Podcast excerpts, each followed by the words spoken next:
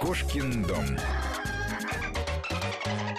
Всем здравствуйте, у микрофона Ольга Байдева, это программа «Кошкин дом», и сегодня будем говорить о лошадях. Я приветствую нашего гостя, у нас в студии главный редактор журнала «В мире животных», директор конной дачи «Велигош», кандидат биологических наук Александр Аболец. Александр Самойлович, здравствуйте. Здравствуйте.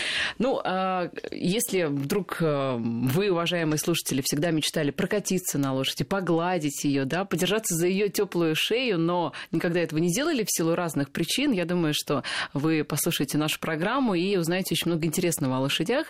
Ну, давайте, Александр Самойлович, начнем с того, а что это за животное такое? Вот вы человек, который очень много общается с лошадьми.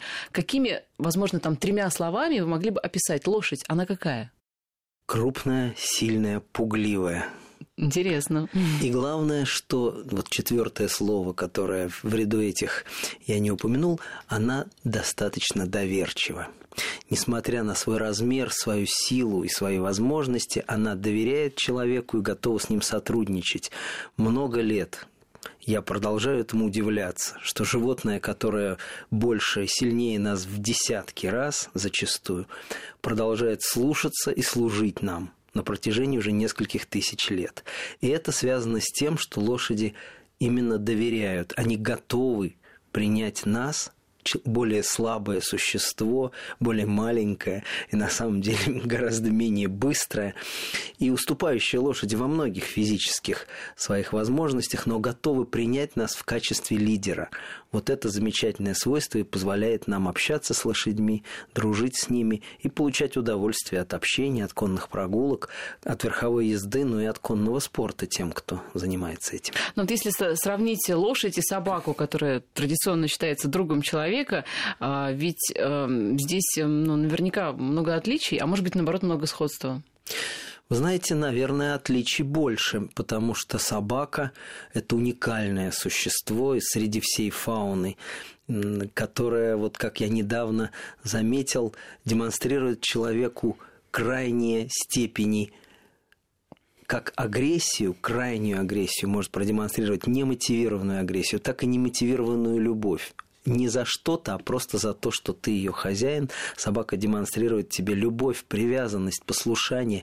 И более того, уникальное собачье свойство – это стремление угодить. Все хозяева знают, что собака заглядывает в глаза, бросается навстречу и как бы спрашивает нас, ну что бы такого для тебя еще сделать? Лошадь никогда так не поступит. Лошадь может любить хозяина, быть преданной ему, выполнять его команды, но... Конечно, собачьей преданности, вот этой безотчетной готовности сделать все, что угодно, мы от лошади не дождемся. Даже когда лошадь идет на какие-то подвиги, а для нее, например, обычный прыжок, который спортсмены демонстрируют при состязаниях по конкуру, это для лошади на самом деле подвиг, потому что лошадь в обычной своей дикой жизни никогда такого не делала. Лошадь демонстрирует, что она готова для человека что-то сделать, но это результат длительных занятий. Да, меня, конечно, знаете, всегда потрясали вот какие-то батальные сцены из фильмов, допустим, вот о таких войнах начала, возможно, двадцатого века, девятнадцатого, да, вот та же «Война и мир», когда гибнут лошади, ну, люди тоже гибнут, и лошади почему-то очень-очень Ну, очень знаете, жалко. Фильмы фильмами, но если вы представите себе, как это было на самом uh-huh. деле, то, конечно, вы поймете, что человеческую жизнь щадили не сильно, тем более жизнь лошади. И лошадей э, не считали, так сказать, э, животными, партнерами, компаньонами, друзьями человека, какими считают их сейчас. Лошадь была, конечно, очень совершенным, очень престижным, э, ну, дорогим, да, существом, но к лошади не было вот этого сентиментального отношения. Мы даже не увидим его у наших классиков. Наверное, первый, кто начал очеловечивать лошадь, был граф Лев Николаевич Толстой в своем «Холстомере». И то там нет романтического отношения. Он смотрит на мир глазами лошади, но не придает лошади таких, как сказать, ну, человеческих качеств, как сострадание, как ну, любовь, собственно. Вот. Хотя лошадьми восхищались все, начиная от античных живописцев, поэтов и заканчивая, конечно, нашими классиками, современниками и так далее. Лошадь, как я недавно посчитал, превосходит по упоминаниям в мировой культуре все объекты, и собак, и кошек, и цветы, и корабли, и даже явление погоды. То есть вы практически в любой э, классической книге, в любом э, выставочном зале. Я вот на спор тут недавно был э, на одной выставке и говорю, а вот хотите, я сейчас, я стою спиной к залу, вот я уверен, что я обязательно найду среди ваших работ, это была выставка фотографий, работу, связанную с лошадьми. Вот просто на Вы спор. Спиной стояли к фотографиям? Да, спиной я не видел даже. Так. Просто я знал, что это фотографии о жизни города угу. там, некоего. Вот. Я говорю, вот обязательно найду хотя бы одну фотографию, посвященную лошадям. И нашел. Каким я. образом? Ну, просто вот она там была. Просто если вы обратите внимание, тема лошадей, она... Ну, шесть тысяч лет, по некоторым сведениям, девять тысяч. А вы почувствовали эту фотографию как-то? Нет, я просто был уверен, что если висит mm, полторы-две а, сотни mm-hmm. фотографий на все mm-hmm. темы, вот, то обязательно среди тех э, явлений, которые фотограф сочтет нужным запечатлеть, будет что-то связанное с лошадьми. Маяковский, знаете, вспоминается хорошее отношение к лошадям. Лошадь не надо, лошадь слушайте. Помните, что вы думаете, да, что вы их вот... лошадь, деточка, все мы немножко лошади. Так вот, начало двадцатого века – это начало вот того самого человеческого отношения к лошадям, которое так, значит, вынесено в заголовок этого известного стихотворения. А ведь, кстати, там у него есть фраза о том, что подошел и вижу, за каплищей каплище по морде катится. Ну, то есть лошадь плакала. Лошади плачут? Знаете, да. Это удивительное, ну, для зоологов. Плачут? Я думаю, мы переоцениваем, конечно, их сентиментальность, но лошади плачут просто от страданий, от физических страданий. К сожалению, мне, да, мне доводилось наблюдать это. Вот. Лошади, в отличие от людей, не плачут от абстрактных переживаний, от сострадания, от сочувствия какому-то произведению, там, не знаю, человека может растрогать стихотворение, фильм, музыка. Лошадь, к сожалению, испытывает страдания, и это бывает. Вот. И я наблюдал, да, как лошади плачут. А другие животные не плачут? Не знаю, я видел очень грустные, очень, так сказать, печальные выражения собачьих морд, вот, но я не помню, чтобы там были слезы. Так называемые крокодиловые слезы, это тоже известный биологам факт, но это чисто биологическое явление, когда крокодил просто таким образом, так сказать, выделяет избытки влаги, ничего общего с человеческими слезами, с плачем человека не имеет. Вы знаете, мы а, вот в нашей программе довольно-таки часто пытаемся понять, а как а, мы понимаем, как мы относимся к животным, там, к собакам, кошкам, и мы еще пытаемся понять, а как животные воспринимают нас, ведь это очень интересно, нас как людей, нас как хозяев, как собака, да, одной, кто для нее хозяин, кто для кошки хозяин. А вот для лошади есть ли вообще такое понятие, как хозяин, как она а, относится к человеку? Вы знаете, очень по-разному, в отличие от собак, каждый из которых, если это не бездомная собака, вот, причем критерий бездомности – это ведь именно отсутствие хозяина, это не отсутствие именно дома. Угу. Собака может быть уличной, да, или там ездовой, я не знаю, никогда в жизни не видевшей дома, но если у нее есть хозяин, значит, она не бездомна. У лошади, как правило, есть хозяин, но если мы говорим о лошадях, вот, которые используются, скажем так, в... хобби, в спорте. Есть ведь, и это не надо сбрасывать со счетов, есть гигантские, огромные стада лошадей, которые просто используются как сельскохозяйственные животные. Да? И, конечно, им не дают имен, у них нет хозяев. То есть, есть хозяин этого стада, который может несколько тысяч голов составлять, да, эти лошади, они, ну, практически обладают психологией дикого зверя, просто терпящего человека, и человек управляет ими с помощью испуга, но лошадь, которая общается с человеком близко, как и собака, кстати, собака ведь очень многому учится и в процессе своей, так сказать, эволюции, и в процессе своей жизни, я думаю, все хозяева собак прекрасно понимают, о чем я говорю, но лошади, если они с одним человеком общаются больше, чем с другими, они очень быстро подстраиваются под человека. И идеальное сочетание, да, лошадь одного хозяина и человек, который привыкает к этой лошади, ему уже с другими лошадьми тяжело, потому что они начинают понимать друг друга в буквальном смысле не просто с полуслова, а с полудвижения. Человек, сидящий верхом, может чуть-чуть перенести вес, ему показалось, что он только задумался, у него только возникло желание двигаться быстрее, а лошадь уже начала двигаться быстрее. В этом может не быть никакого чуда телепатии, просто вот этот легкий перенос веса, интуитивный, инстинктивный, да, вот, он сразу дает лошади команду, и лошадь прекрасно понимает человека, с которым она хорошо знакома. Если же лошадь э, занимается со многими людьми, как большинство лошадей в Москве и вокруг нее, конечно, для нее самый близкий человек – это конюх, который ее кормит. Mm-hmm. Если ей повезло, и конюх добрый, хороший, он ее и лишний раз и добрым словом, так сказать, привечает и угостит, и почистит ее денник, ее помещение. Вот. Поэтому, конечно, больше всего лошади общаются с теми, кто за ними ухаживает. Но если это лошадь одного хозяина, и она занимается с ним интересными, сложными упражнениями, она начинает понимать его очень хорошо. А давайте попробуем понять, чем живет лошадь, что ей нравится, что нет. Ну вот, например, какими органами чувств она прежде всего руководствуется? Ну, опять же, вот там пример собаки. Собаки нюх, это понятно. Она любит, чтобы ее там почесали где-то, она любит хозяина. Кошка, наоборот, она скорее к дому тяготеет, нежели чем к хозяину. Тоже очень любит там Вы ласку. Знаете, а вот лошадь? Вот как раз лошадь, она очень тяготеет, ну, не к дому, к своему дому. И я бы даже сказал, что очень широко распространенный среди людей, не сталкивавшихся с лошадьми, миф о свободолюбии лошади. Вот именно миф.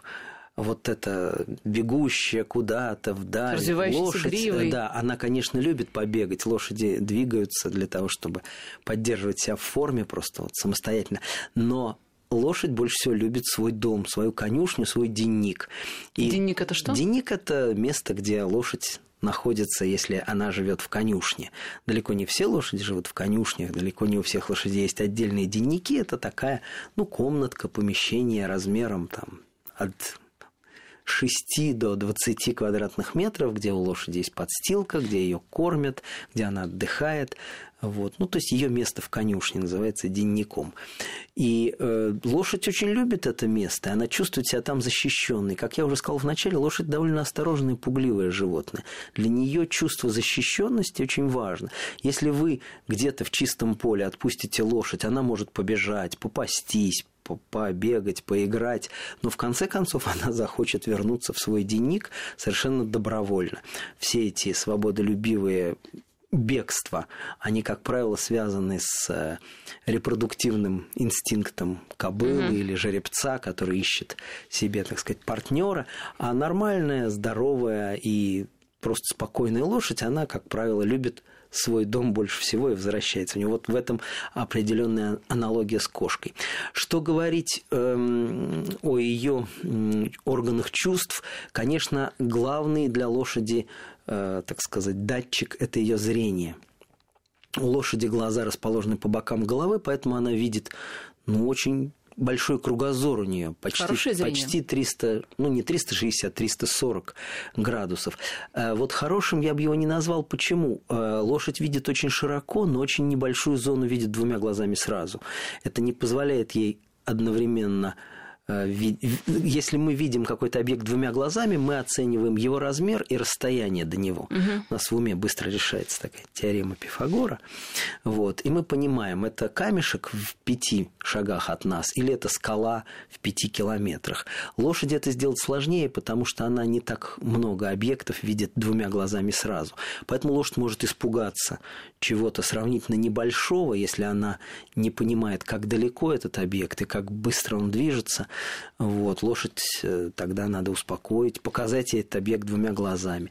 У лошади замечательное обоняние, потому что, как вы понимаете, в отличие от собак, они питаются растительностью, которую надо тоже различать, съедобную траву от несъедобной. Вот. У лошади очень хороший слух. Лошади, в отличие от собак, кстати, могут ушами шевелить независимо. Одно ухо может быть направлено вперед, второе назад. Уши могут поворачиваться очень быстро и, так сказать, в разные стороны. Вот. Вообще лошадь, как, так сказать, датчик состояния окружающей среды очень совершенна. Она замечательно запоминает обстановку. Если вы идете по лесу, и лошадь видит в лесу что-то несвойственное, например, мусорный пакет, он ее возмущает, вот без преувеличения. Она понимает, что этого здесь быть не должно, этого вчера еще не было, а какой-то, скажем так, неаккуратный человек, мягко скажем, да, он бросил здесь мусорный пакет. Вот. Если в лесу лежит что-то естественное, там дерево или э, какое-то животное, лошадь даже меньше пугается диких зверей, чем вот таких вот неестественных объектов, как просто мусор, который загрязняет, к сожалению, еще некоторые наши подмосковные леса. А лошади кусаются? Конечно. У лошади очень... Я думаю, мы сейчас так плавно переходим к теме, а как общаться с лошадьми, потому что все-таки, я думаю, действительно много людей, которые хотели бы пообщаться сами с лошадьми, либо чтобы ну, их дети пообщались. Замечательно. Лошади кусаются, лошади друг с другом выясняют отношения очень жестко. Человека могут укусить? Вы знаете, вот это зависит от воспитания. Лошади и человека. Не, ну и человека тоже. То есть, есть лошади, которые, наверное, никогда в жизни не укусили человека. Я надеюсь, таких довольно много. Во-первых, потому что эта лошадь правильно выведена. То есть, в разведении раньше, по крайней мере, когда это было большой индустрией, ни за что не допускали лошадей, агрессивных к человеку. Главным достоинством лошади считалась так называемая доброезжесть. Как про человека говорят добродушный, доброжелательный, так про лошадь говорят доброезжая. Это значит, что она к человеку не агрессивна. Она не укусит, не ударит человека ногой, не толкнет его, не прижмет к стене. Ну, лошадь весит там... в среднем пятьсот килограмм и больше. Поэтому лошади, если она захочет с человеком справиться, это сделать очень несложно. И только воспитание, ее вот это самая доброезжесть, ее вежливое отношение к человеку, мы, по крайней мере, у себя вот на конной даче не терпим лошадей, которые к человеку агрессивны. Вот. Иногда лошади надо на это указать, что это непозволительно. Иногда она, ну, выпрашивая лакомство, она привыкла у человека получать лакомство, да, вот она начинает за рукав тебя дергать зубами. Вот. А зубы у нее достаточно крепкие, и друг друга они могут, э, заподозрив, что одна лошадь покусилась на корм другой лошади, могут очень жестко, так сказать, наказать и зубами, и копытами. Вы знаете, иногда страшно подойти к лошади, потому что, ну, может, это такой, такой стереотип, конечно, она может встать на дыбы.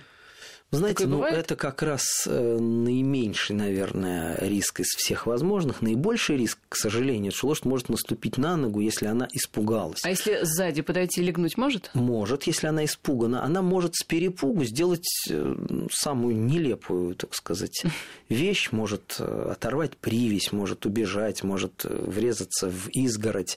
Вот. Как я уже говорил, пугливость – это достаточно важное свойство лошади. Вот, поэтому даже хозяин, даже тот, кто ей хорошо знаком, должен подходить так, чтобы для нее это не было неожиданностью. Если лошадь стоит, наклонившись, пасется или пьет, вот, подойти сзади и окрикнуть ее или даже коснуться, она может рефлекторно вот ногой так махнуть, но ее удар ногой, представляете себе, это человек, по крайней мере, отлетит на несколько метров. Ого. Вот, поэтому с лошадью всегда надо вести себя уважительно. Вот, подходя, обязательно дать ей понять, что ты подходишь. Вот. А каким образом? Ну, просто окликнуть ее, не, не подкрадываться ни в коем случае. Вот. Ну, тогда все будет хорошо. И лошади, ну, по крайней мере, те, кого мы содержим, они могут подойти, поискать у тебя лакомство, могут поздороваться с тобой голосом, вот, но вредить тебе не будут. А как а, еще вот правильно общаться с лошадьми? Чего, может быть, не надо и чего надо делать? Ну, прежде всего, как я сказал, не надо их пугать, да, ни, ни криком, ни неожиданными движениями, ни какими-то для них неизвестными предметами. У большинства лошадей есть какие-то свои фобии, как сейчас вот говорят про людей, да. Свои тараканы. У лошадей это тоже есть, да, можно и так сказать. Вот, кто-то боится трепещущей материи, кто-то боится шуршащего пакетика, вот.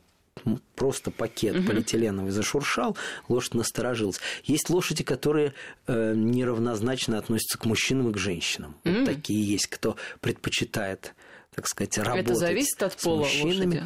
Это зависит от конкретной лошади. Угу. Да, зачастую вот бывает, что к противоположному полу они относятся, так сказать, спокойнее.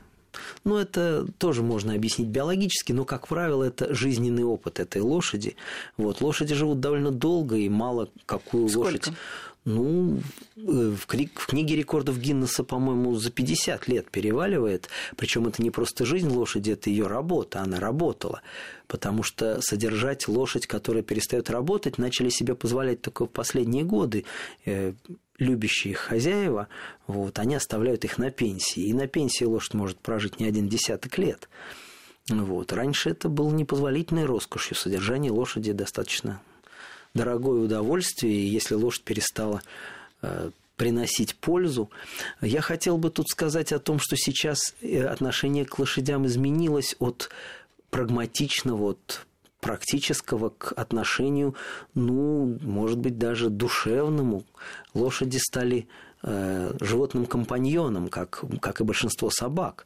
Они перестали э, использоваться в большинстве случаев как транспорт, тем более как мясное животное. Да, лошади, конечно, приносят нам массу эмоций. Эмоций таких ярких и таких уникальных, которые не дают другие животные. Даже если мы не жокеи, не скачем на лошадях, так сказать, на время, вот, просто общение с лошадью, движение вместе с ней – это очень большое впечатление.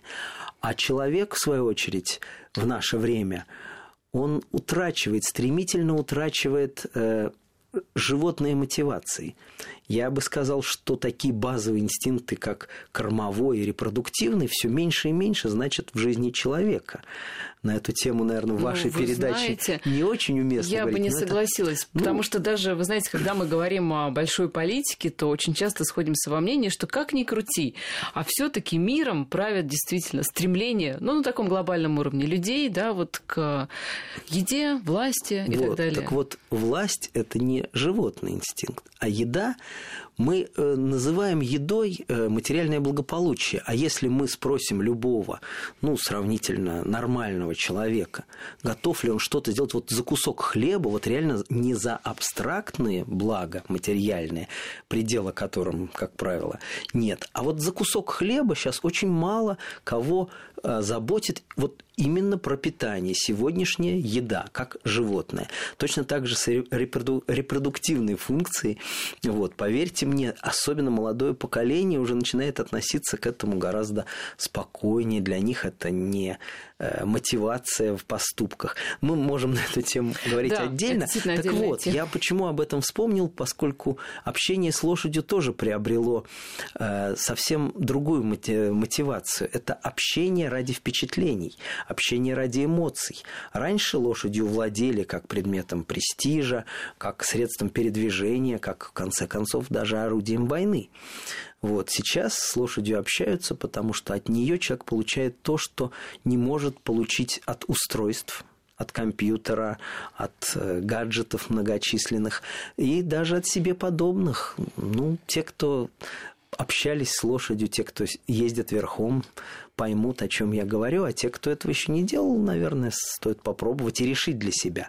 В этом уже нет такой острой необходимости, как сто лет назад, когда не было других средств передвижения, да? Вот. Сейчас это дело исключительно добровольное, но, поверьте, те, кто это попробовал, уже понимают, что Забыть в, это этом есть, в этом есть своя. Главный редактор журнала «В мире животных», директор конной дачи Вилли Гош, кандидат биологических наук Александр Аболец у нас в студии. Сейчас новости и продолжим. Кошкин дом.